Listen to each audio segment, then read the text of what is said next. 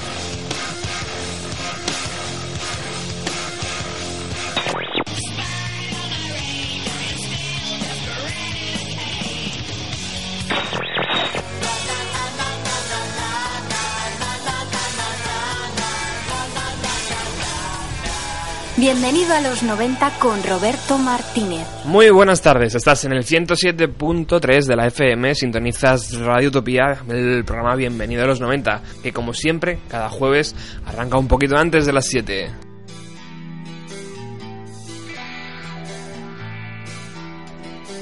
Y hoy tenemos que arrancar pues mandando todo el ánimo y todo el cariño hacia esas familias por el trágico accidente que, bueno, ya todos sabéis, ha salido en la televisión, y desde este pequeño programa y desde esta pequeña emisora, mucho ánimo a toda la gente afectada.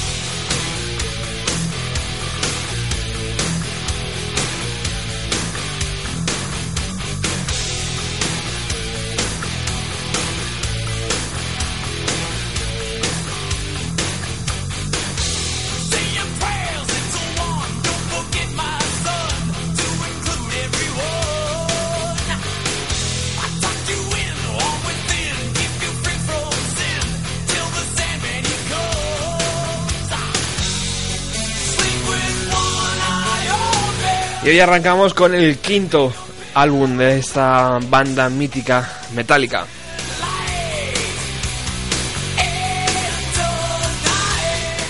Quinto álbum conocido como The Black Album, porque su portada es completamente negra.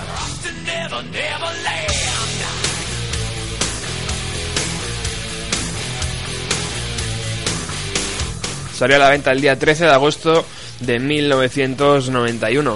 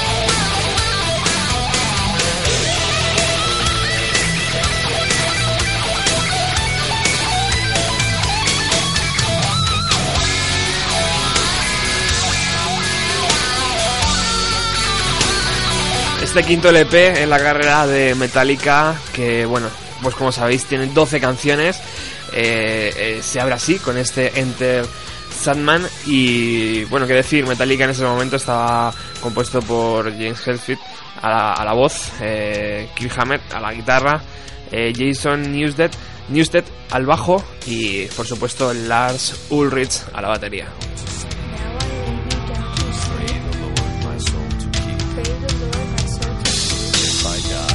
Es un LP que tuvo que luchar contra el movimiento de la escena Seattle, porque en 1991 también salió a la venta en Nevermind.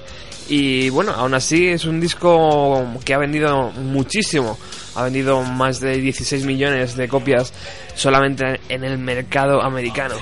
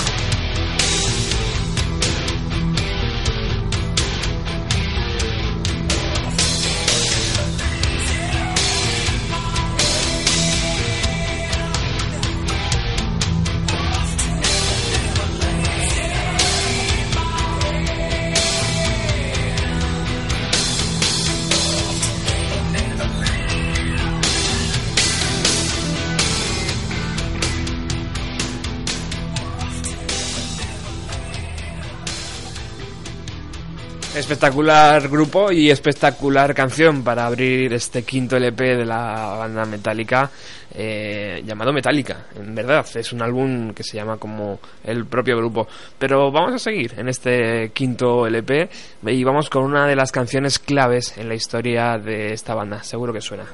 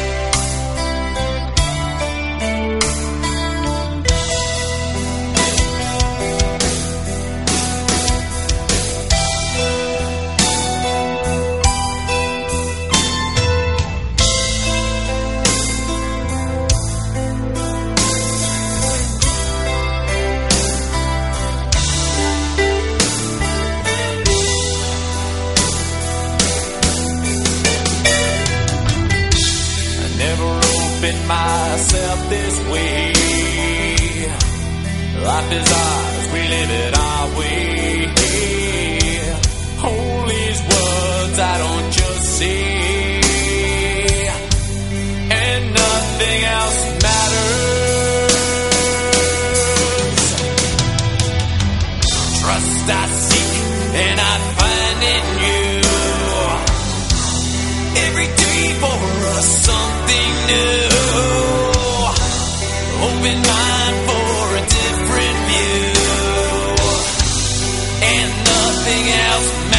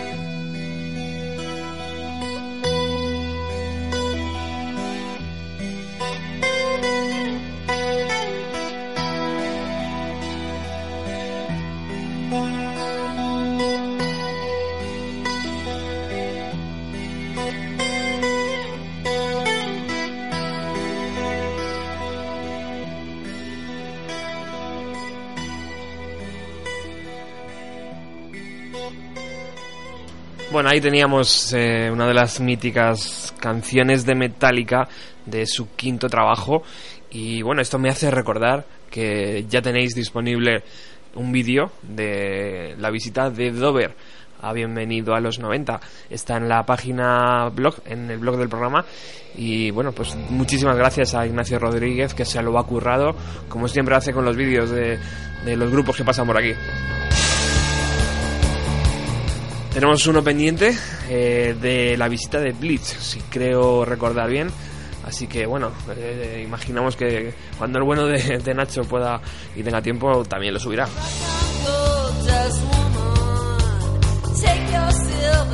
Y más noticias, porque el próximo jueves vamos a recuperar Bienvenido a los 90, modelo cine, podríamos llamarlo, porque como sabéis, Ángel Agudo, que ya ha hecho grandes programas aquí en la radio y en el programa, ya ha hecho especiales sobre Quentin Tarantino y sobre Matrix, dos películas, o sea, dos, Quentin Tarantino con Pulp Fiction y Matrix, dos películas claves en los 90.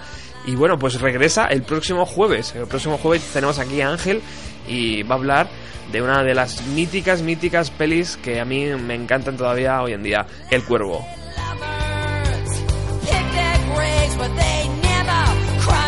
Y aunque esta canción de Hole que está sonando ahora no estaba en la primera parte de El Cuervo, sino en su segunda película, bueno, la queremos utilizar porque también Hole, una gran banda de los años 90, esta semana son noticia, por lo menos aquí en la emisora, porque he podido ver el documental de su batería Patti Simil, que se llama Hit So Hard.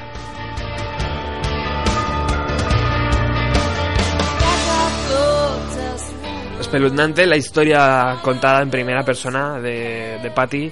Y bueno, podemos también ver imágenes de Nirvana, de un montón de músicos alrededor de la escena de Hole, de Nirvana y de todo este tipo de grupos. Muy recomendable buscarlo en internet. Yo lo he visto a través de una página pagando, evidentemente, pero bueno, muy a gustito con sus subtítulos y todo.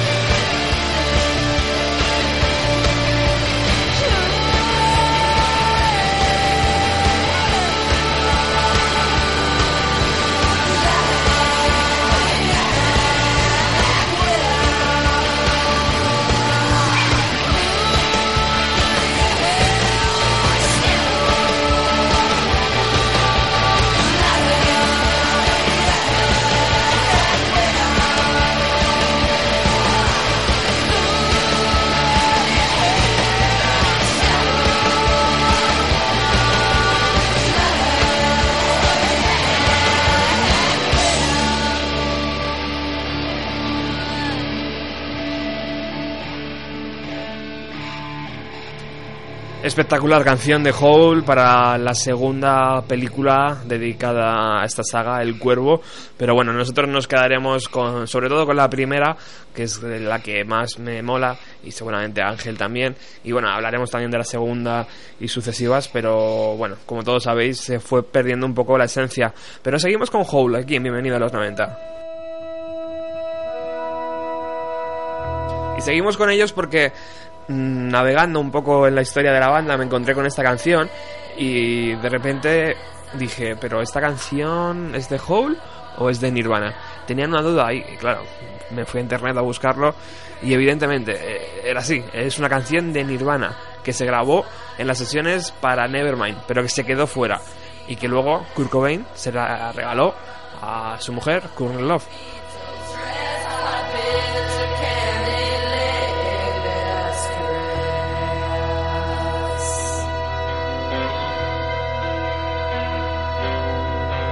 What was she for Halloween? The ugliest girl you've ever seen. Someday she will die alone. What was she for Valentine? Long forgotten concubine. Someday she will die for no one. She seems to me to know all the glitters is sour, all the lies in her place. Jesus saves, no age, no age, old age. It's okay to kill your idols, just pretend you have no rivals.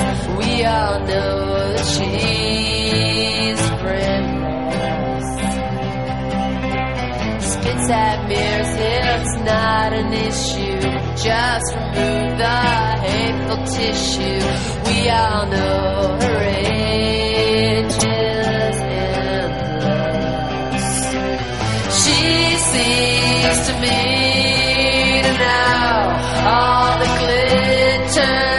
All that lies in her place, Jesus saves. Old age,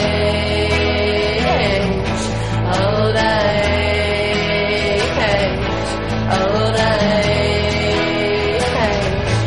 old age, old age. Now she begs you, she says,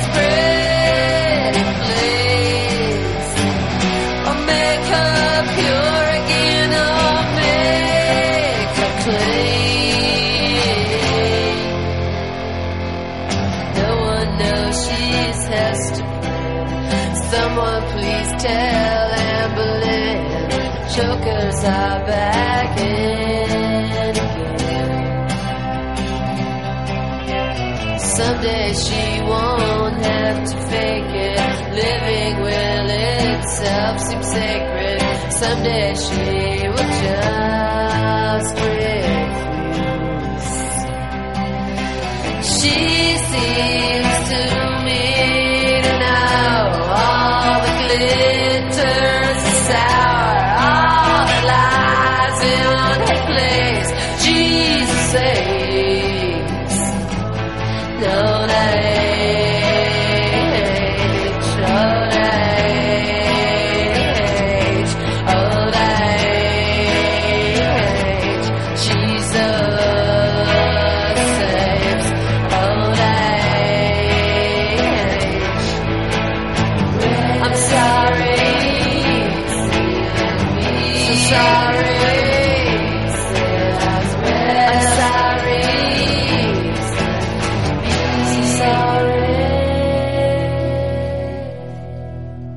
Pues ahí está la canción de Hole, All Age, y bueno, podéis buscarla en internet, en YouTube por ejemplo, y os pondrán el enlace a la versión de Nirvana si queréis ver las diferencias. Una gran canción desde luego. Y bueno, no nos alejamos del universo Hole, Courtney Love, Nirvana y todo esto porque hablamos de Melissa Auf der Maur.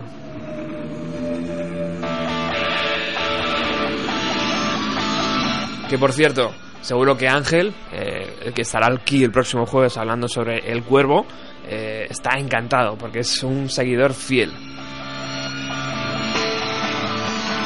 ¿Y quién es Melissa? Pues Melissa es fue la encargada de sustituir la muerte de la bajista de Hole, y bueno, pues ella entró, grabó el segundo LP y la cosa ya pues se fue de madre, se hicieron grandes estrellas, y tanto es así que ha logrado cosechar éxito a nivel particular en el año 2004, sacando un gran LP.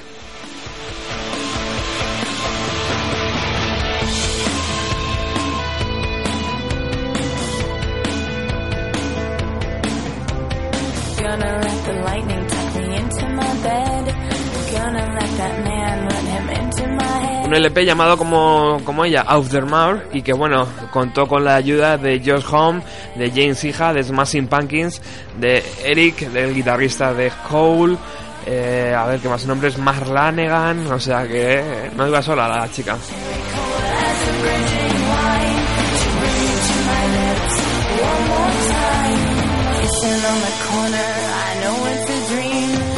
Nacida en Montreal, en Canadá, el día 17 de marzo del 72.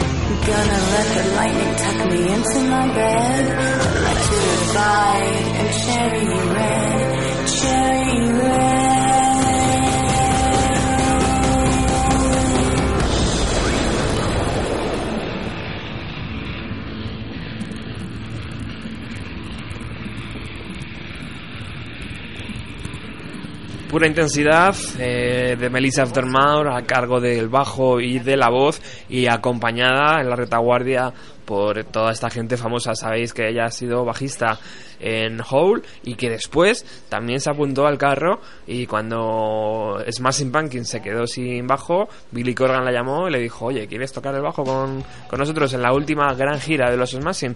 Y así es, ahí estaba ella. Bueno, seguimos en Seattle porque la semana pasada ya poníamos la canción, la nueva de Pearl Jam.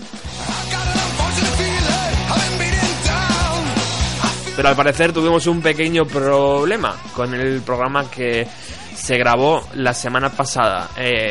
Fue un programazo enorme. De aquí dar las gracias de nuevo a Felipe Couselo, porque estuvimos hablando sobre Creation Records y toda la movida indie británica, y al parecer hubo un pequeño problema, solo se grabaron unos minutos finales, así que bueno, pero nada chicos, no os preocupéis, esto es la radio, esto es FM, no tanto podcast, que también que está bien el podcast, pero que al final la radio es esto, ¿no? El directo, el vivo.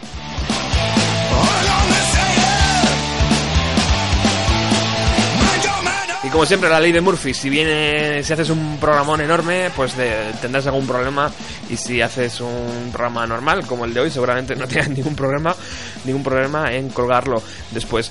Bueno, estamos hablando de Pearl Jam, que saca el disco el día 15 de octubre llamado Like Night Ball, y que bueno, ya se presenta. Su carta de presentación es esta canción que está escuchando de fondo.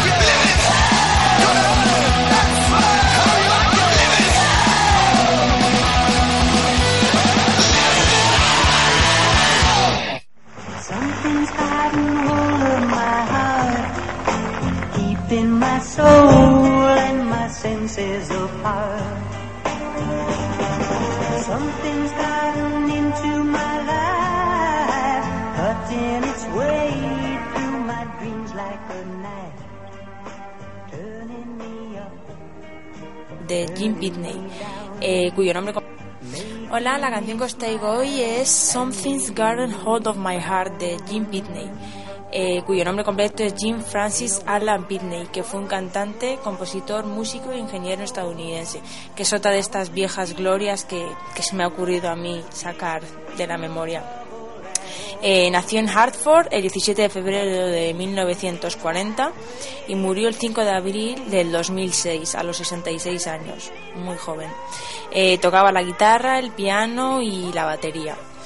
Como he dicho antes, la canción que os traigo se titula Something's Gotten Hold of My Heart, que es de 1967, y luego la volvió a versionar en 1989 con Mark Almond, y espero que os guste mucho.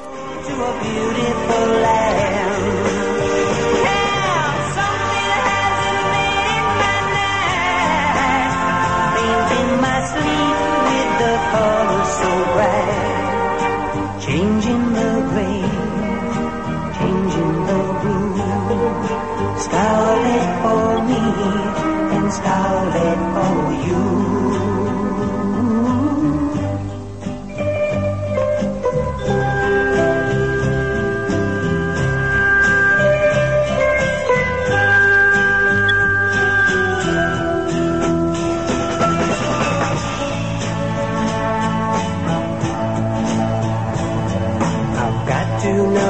This is the real thing. I've got to know what's making my heart sing. Oh, yeah. You smile and I am lost for a lifetime. Each minute spent with you is the right time. Every hour.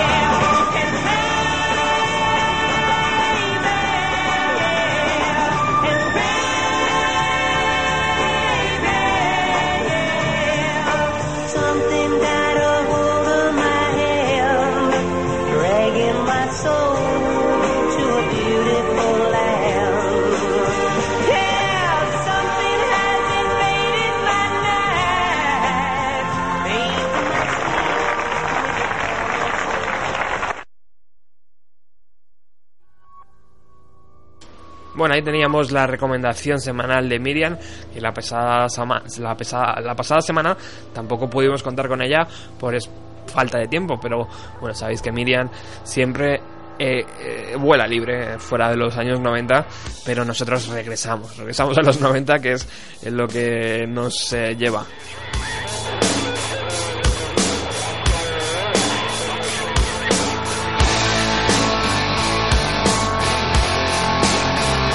Y lo hacemos con una banda que dio mucho que hablar en los 90 porque eran muy buenos y porque eran muy jóvenes.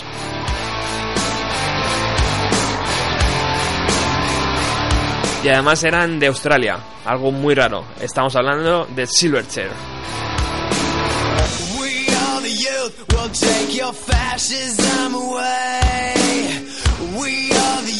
Apologize for another day.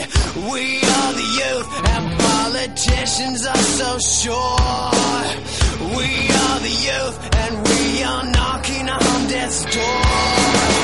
Never knew we were living in a world with a mind that could be so sure.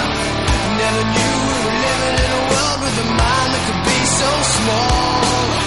Never knew we were living in a world and a world is an open core. Maybe we don't want to live in a world where our innocence is so short. We'll make it up to you in the year 2000 with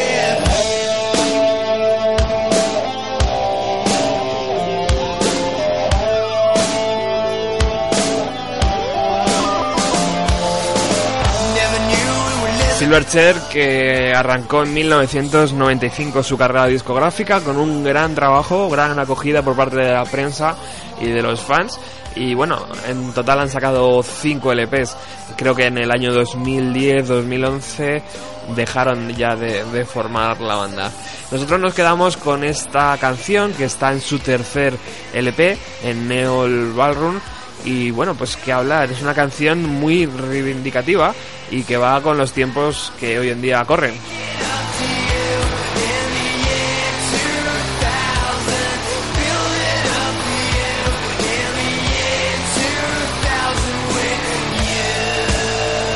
La letra dice algo así como: somos la juventud, dejaremos tu fascismo fuera. Somos la juventud, deja las disculpas para otro día. Somos la juventud y los políticos están tan seguros. Somos la juventud y golpearemos las puertas de la muerte. Nunca supimos que vivimos en un mundo con una mente tan segura. Nunca supimos que vivimos en un mundo con una mente tan pequeña. Nunca supimos que vivimos en un mundo y el mundo es un corte. Quizá no queremos vivir en un mundo donde la inocencia sea tan corta.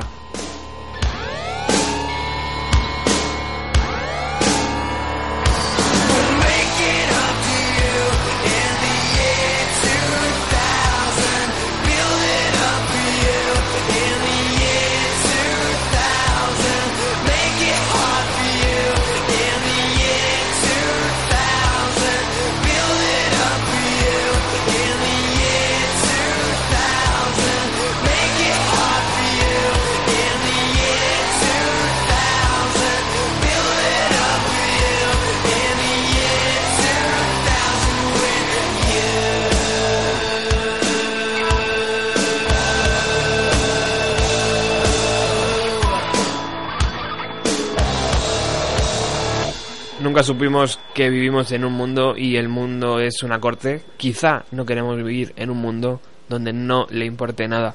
Grandes versos de Silverchair.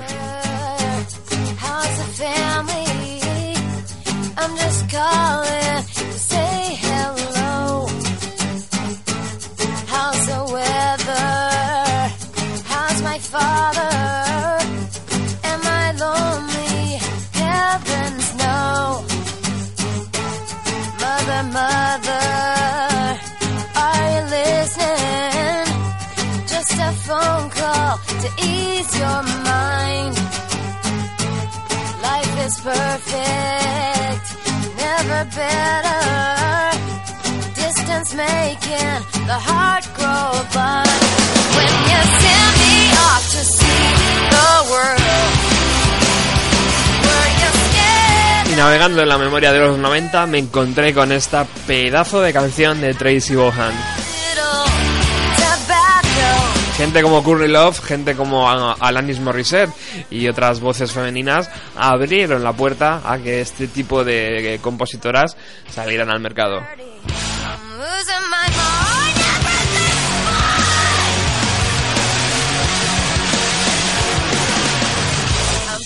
I'm starving, I'm bleeding to death, everything's mine. Yeah, I'm working, making money, I'm just starting to build a name. I can't feel it, round the corner, I could make it.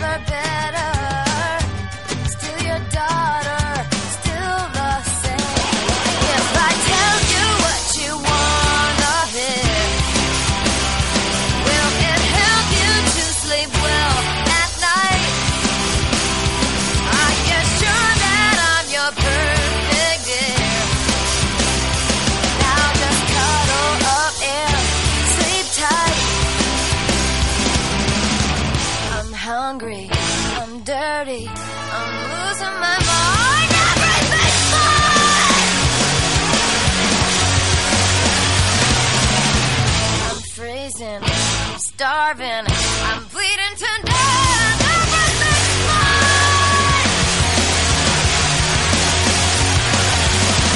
I miss you, I love you.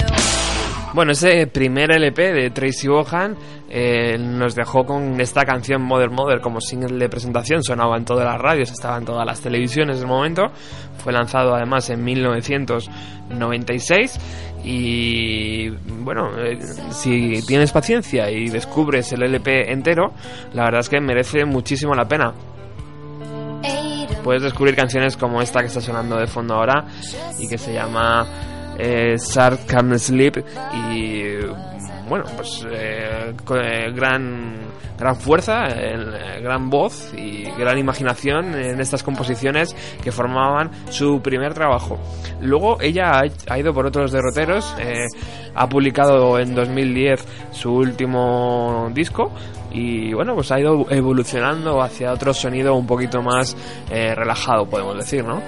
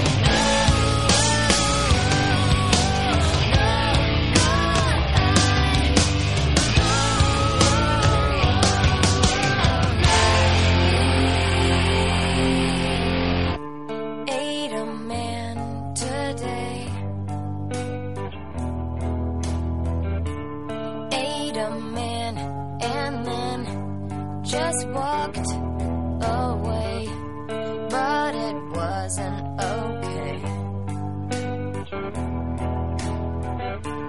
No, it wasn't okay.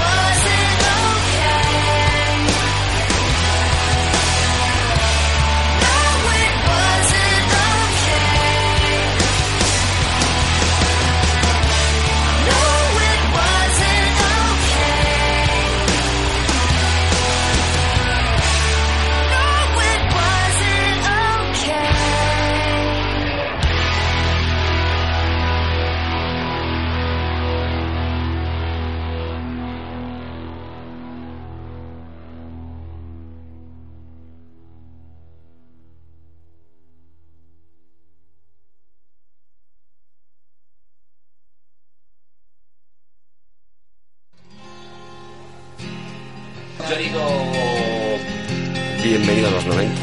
Tú dices del 7 a los jueves de 7 a 8. Venga. Y tú en Radio Utopía. Tell you my love where to hide me away.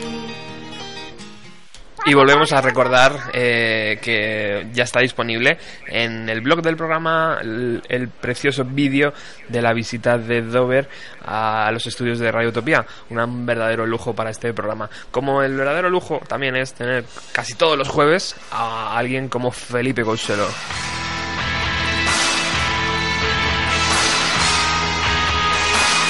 Y es que él nos da una visión de los 90 que aquí no podemos ofrecer, porque Felipe es una enciclopedia humana. Muy buenas tardes, Felipe. Buenas tardes, Roberto. Bueno, tampoco exageremos, hombre. Joder, macho. Bueno, hoy nos traes una de las bandas que más me gustan, con una historia un poco negra por detrás. Preséntala tú, caballero. Pues ya les estáis oyendo de fondo. Ellos son Manic Street Preachers y es la banda más combativa, conflictiva y realmente, por decirlo de alguna manera, subversiva de los 90. Habrá bandas que hagan un sonido más duro o que digan otro tipo de cosas, pero si coges un disco de los Manic y te pones a leer sus letras, te das cuenta de lo bestias que son en muchas cosas, de lo directos, de lo concluyentes, y aparte alguna que otra vez se encargaron de ponerlo de manifiesto. La verdad es que la banda es una banda con cuatro cabezas, desde el punto de vista que es un cuarteto, uh-huh, pero que se divide en el trabajo en dos.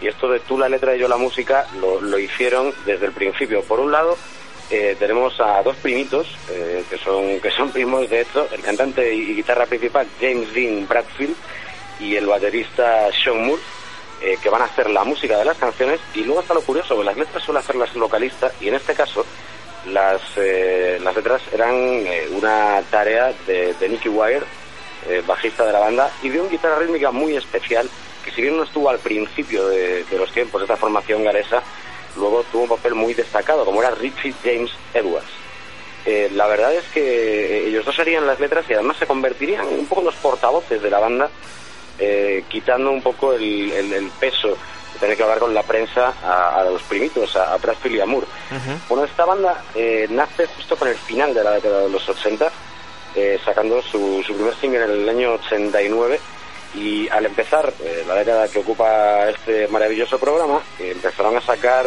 canciones que, como ellos mismos decían, esperaban que se diferenciaran de los 80 todo lo posible, que no tuvieran absolutamente nada que ver. De hecho, sus inspiraciones más claras estaban incrustadas en los años 70, y la primera comparación surgía con The Clash. ¿Por qué? Porque su sonido estaba muy enlazado al punk británico de los 70, y sobre todo un punk británico con un tipo de miras incluso políticas, como era el de The Clash, el de Joe Strummer, Mick Jones y compañía. La verdad es que estos primeros singles, como Motown Junk, fueron creando una imagen de grupo de culto, que además se respaldaban esas letras de las que os hablo, ¿no? Hay una frase de Motown Junk, dice: me reí cuando dispararon a Lennon, como para tener un punto de vista muy duro de la realidad, de lo que es una pose y lo que no. Uh-huh. Y esos primeros trabajos fueron demostrando lo que era una pose y lo que no. Y aquí empezó la historia extraña de Richey James Edwards, un tipo que antes de estar en los Manic era el Robbie, era un Robbie de la banda, pero que con la salida del bajista original de los Manic, por aquello de que eran ya menos punkis que cuando empezaron, uh-huh, pues se apuntó, y esto sí que es muy punk, porque nos recuerda a otros músicos de los principales grupos punk británicos que no sabían ni tocar casi la guitarra. Escribía letras muy bien, diseñaba las carátulas de los discos y de los conciertos, pero a veces incluso le desenchufaban en las actuaciones y realmente no tocaba. Es verdad. Richey James Edwards, pues como un poco en su día Sid Vicious, por ejemplo. Sí, eso estaba pues recordando. El caso es que como Sid Vicious tendría un desenlace trágico también, y todo pasó a raíz de unos primeros comportamientos extraños. Cuando ellos van a sacar su primer álbum, entra en juego pues la revista New Musical Express, que ya sabéis que cuando aparece un grupo nuevo en Gran Bretaña intentan o glorificarlo o demonizarlo, pero en cualquier caso intentan saturarnos con él. Pues van a entrevistarles y le preguntan a Richey James Edwards, que no estaba en uno de sus mejores días, si de verdad eran tan auténticos, porque en la escena punk y punk rock decían que en algunos sitios había mucha pose. Richey James Edwards, que por alguna razón llevaba encima una cuchilla de afeitar, que se grabó en su propio brazo el número 4 y la palabra real, for real significaría de verdad, pero también aludiendo a que la banda eran 4, pues decían que eran como 4 que van de verdad. Claro, esto aparte de asustar, porque asusta un poco, sí, no, es una cosa que asusta, pues sirvió un poco para relanzar lo que iban a ser, sobre todo los primeros discos de los Manic, el primero Generation Terrorist, bastante durete, con unas cuantas canciones que eran sobre todo una colección de los primeros singles que habían sacado. Uh-huh. Tenía temas realmente buenos, Motorcycle Emptiness, Little Baby Nothing, tenía unos cuantos temas incendiarios en su línea. Luego siguió el Gold Against the Soul, que si bien no me parece el mejor disco de la banda, simplemente por temas como From Despair to Where o La Tristeza Durera, sobre que españolizaban igual que los Clash, por aquello de Yo te quiero infinito, pues la verdad es que solo por canciones como esas ya merecía la pena. Pero el estallido de esta banda en el nivel alternativo, en el nivel hasta cierto punto independiente, que ya estaban con el sello Epic, que es un sello ya exitoso, fue con The Holy Bible. The Holy Bible, el tercer disco que, bueno, abría en canal todo lo que tenía esta banda dentro, y tiene temas como Faster, quizás la más conocida de todo el álbum, uh-huh, que es simplemente impresionante. ¿Qué ocurrió?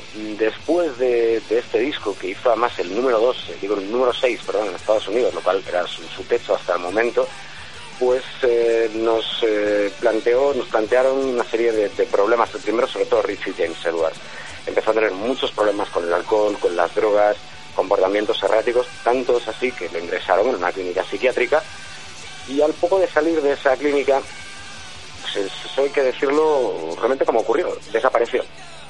Sí. Y cuando decimos que desapareció, es que todavía no se ha encontrado a Richey James Edwards, pese a que fue dado por muerto hace ya 5 años. Uh-huh. Él salió del hotel en el que estaba. No se le volvió a ver ya, aunque hay muchos que juran que esto es como el rollo de Elvis, que juran haberle visto antes, después y hasta hace poco en Formentera, uh-huh, o en Ibiza, o sea, con eso os digo todo. Pues este hombre desapareció, su coche sí que apareció abandonado y con signos de que él había estado como ocupándolo, viviendo allí unos días. Él había ido retirando dinero de su cuenta para, pues no sé, no sabía muy bien a qué decir. La verdad es que a día de hoy no sabemos qué ha ocurrido con Richey James Edwards. Desde 2002 se le podía considerar muerto. Sí, caso muy, muy, muy misterioso, ¿verdad, Felipe? Porque en verdad el cuerpo siempre suele aparecer si es culpa de las drogas, sí, o del alcohol. Claro, además está el hecho de que se dio por supuesto, y además lo dieron como algo seguro que había sido un suicidio, ya que él, muy cerca de donde desaparece o de donde aparece su coche, había un puente conocido tristemente, pues porque mucha gente de la zona se había suicidado en dicho puente. Entonces sumaron a más y dijeron, pues mira, este se ha tirado, y lo cierto es que no pudieron ya encontrarle. Perdían los Manic a uno de sus letristas principales, un letrista excepcional, sí, y todo el peso recaía sobre Nicky Wire, para escribir letras.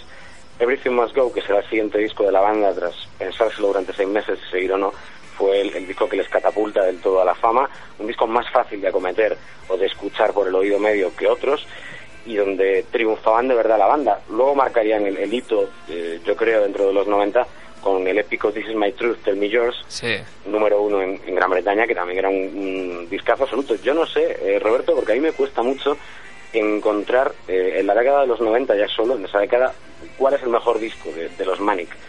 Bueno, nunca lo he tenido claro. ¿Tú? Está claro que el mejor disco, para mí el que me impactó fue este, porque fue cuando les descubrí, cuando me vino toda su historia. Pero en verdad, lo que hay que aplaudir de esta banda es su fiel forma de defender su propia verdad, ¿no? y lo guerrero que son, y siguen siéndolo hoy en día, aunque hayan hecho por ahí cosas muy vendibles, pero siguen defendiendo ahí su espíritu, ¿verdad? Sí, la verdad es que luego ellos tienen en la década pasada, luego hicieron por un lado Know Your Enemy, que era un disco con algunos cortes realmente duros, hicieron un concierto en Cuba que fue muy polémico porque no había bandas de rock anglosajonas que tocaran en Cuba. Uh-huh. De hecho, se les echaron encima a la gente de pro derechos humanos, muchos grupos, o supuestamente pro derechos humanos, y ellos dijeron, bueno, estamos al tanto, no somos idiotas, de que la gente en Cuba no tiene todas las libertades que debería, pero si lo ponemos todo en perspectiva, decían ellos, pues a lo mejor se están haciendo peores cosas con Cuba, uh-huh, que esto, y pensando una cosa y la otra, creíamos que era mejor hacer este concierto. Y luego empezaron a hacer estas cosas un poco más vendibles. Hicieron un disco en 2004, Lifeblood, que tiene más síntesis, es un disco muy diferente de todo lo que es Manic Street Preachers, que normalmente conjugaban el punk, el glam, el hard rock, con los arreglos de cuerdas así muy épicos, sí. Y este era un poco más de síntesis, era un poco extraño, pero no es para nada un mal disco. Uh-huh. Después de eso, los últimos que han tenido, la verdad es que a mí me suenan estupendamente bien. A destacar el Journal for Plague Lovers, que es entero con letras de Richey James Edwards, uh-huh, ya dado oficialmente por muerto. Y acaban de sacar hace nada el nuevo single del que va a ser su nuevo disco, sí, que va a ser en septiembre. Sí, señor. El Rewind the Film. A ver, que yo creo que va a ser un buen disco también. Y lo que estoy diciendo es que vengan a España alguna vez. No vienen nunca. Sí, es verdad, estamos expectantes con esa salida. El invierno nos va a traer, el otoño, mejor dicho, nos va a traer grandes discos, y ese es uno de los que estamos aquí esperando. Bienvenido a los 90. Y la verdad es que hay que marcarlo, en el calendario, porque yo digo siempre que sin tener, a lo mejor algunos de sus discos no son grandiosos, es una de esas bandas que realmente no tiene un disco malo. Uh-huh. No existe ningún disco malo de Manic. Sí, señor. Bueno, Felipe, la semana pasada estuviste aquí en la emisora, cosa que te agradecemos un montón. Hemos tenido un problemilla, tío. Algo ha pasado con el audio, la ley de Murphy, ya sabes. Bueno, hombre. No está completo.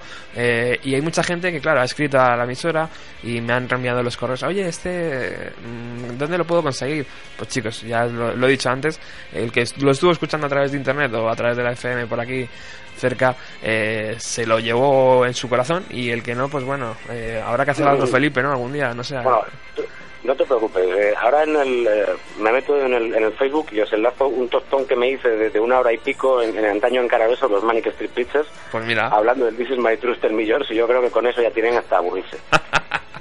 Bueno, como buen gallego, Felipe, estos días, ayer en concreto, con esto del accidente ahí en Santiago, yo no sé si tienes algo que decir, la verdad es que una lástima, Roberto, una lástima absoluta.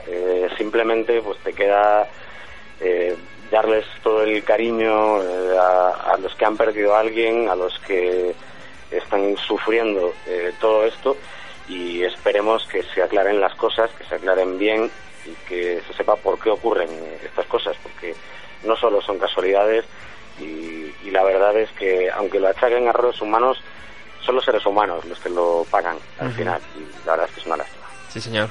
Pues nada, Felipe, el próximo jueves estamos aquí de nuevo en la radio. Muchas gracias por haber participado en el programa de hoy. A vosotros, de verdad. Hasta luego. Un abrazo.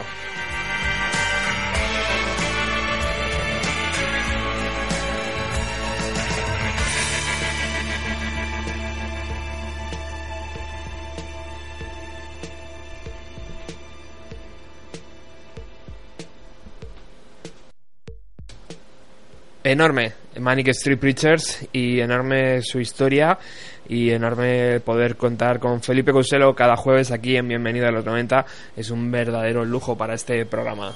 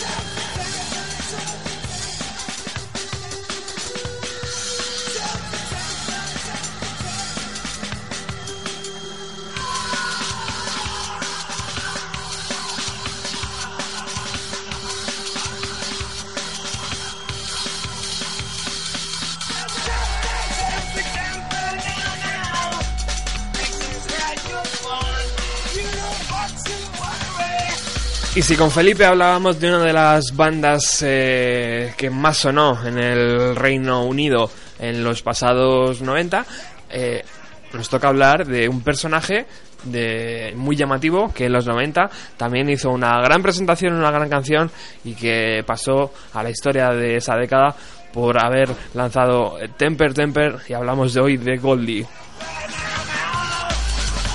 Hola, tío.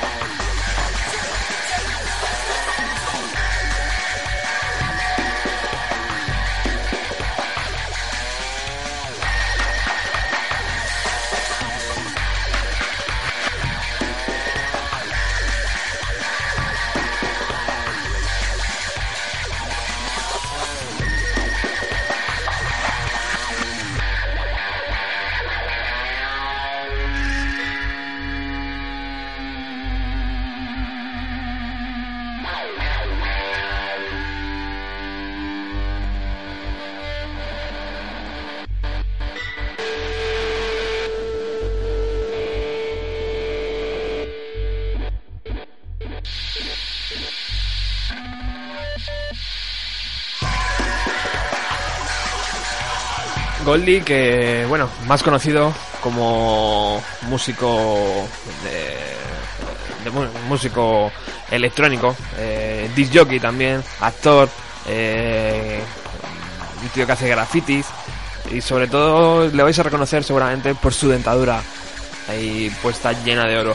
En 1996, si la memoria no me falla, sacó este Saturn Return, donde el primer disco era un CD de 1 hora de duración, repleto de sonidos eclécticos, donde se le podía escuchar decir I can feel my mother.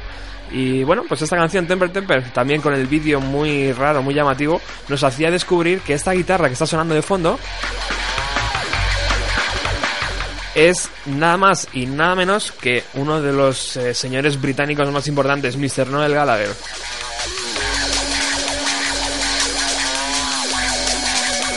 Que colaboró con Goldie para esta canción y que sacó su preciosa guitarra y su pedal y bueno, hizo aquí un, un, un juguetito en la canción.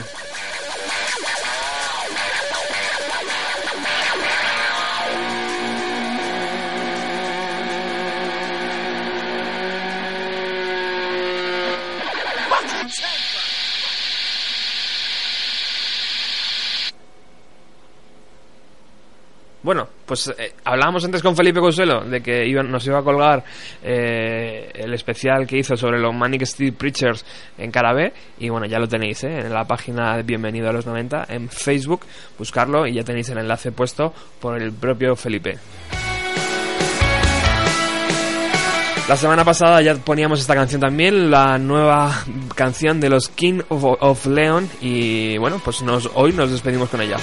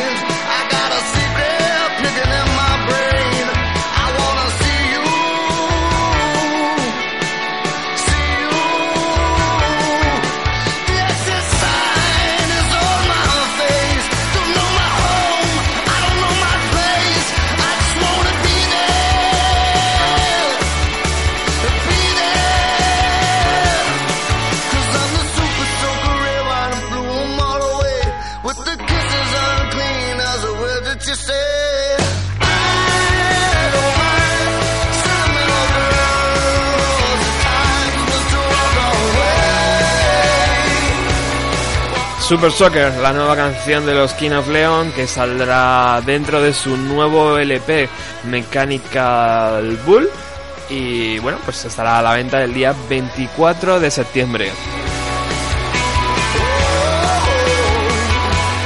Justo después de cuando Alex regrese de sus vacaciones, ¿verdad? A ver. Hola amigo. Hola, buenas, sí. Sí, ya... hoy afrontamos el feliz final, ¿no?, de una gloriosa temporada.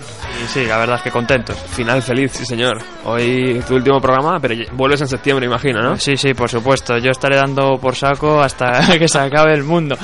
Porque bueno, sobre todo ya, como tú me calmas a la audiencia, tú ya les pones ahí cosas buen rollistas y tal. Yo luego pongo a los Asdragers a toda hostia y ya digo, venga, despertaos. Entonces tiene que seguir manteniéndose para la estabilidad mental de la audiencia. ¿Qué nos pones hoy? Pues hoy vamos a entrevistar a... yo diría el grupo, ¿no? El grupo que ha sacado el LP de este año es el de Government. Y los Government van a estar en Ruta 130 porque era absolutamente necesario, ¿no? Es un grupo que lo tiene todo. O sea, si los estadounidenses tenían a los MC5 en los 70, nosotros sí tenemos a los Government, que encima nos hablan de cómics, nos hablan de rock and roll, de punk, de soul, es que son una maravilla. Así que hoy estarán en Ruta 130. Pues que nadie se lo pierda, por favor, de Government. Government. Aquí en Ruta 130. Y nosotros regresamos el próximo jueves porque no nos vamos de vacaciones. Así que el próximo jueves, Bienvenido a los 90, regresa en directo. Radio Utopía. RadioUtopía.es.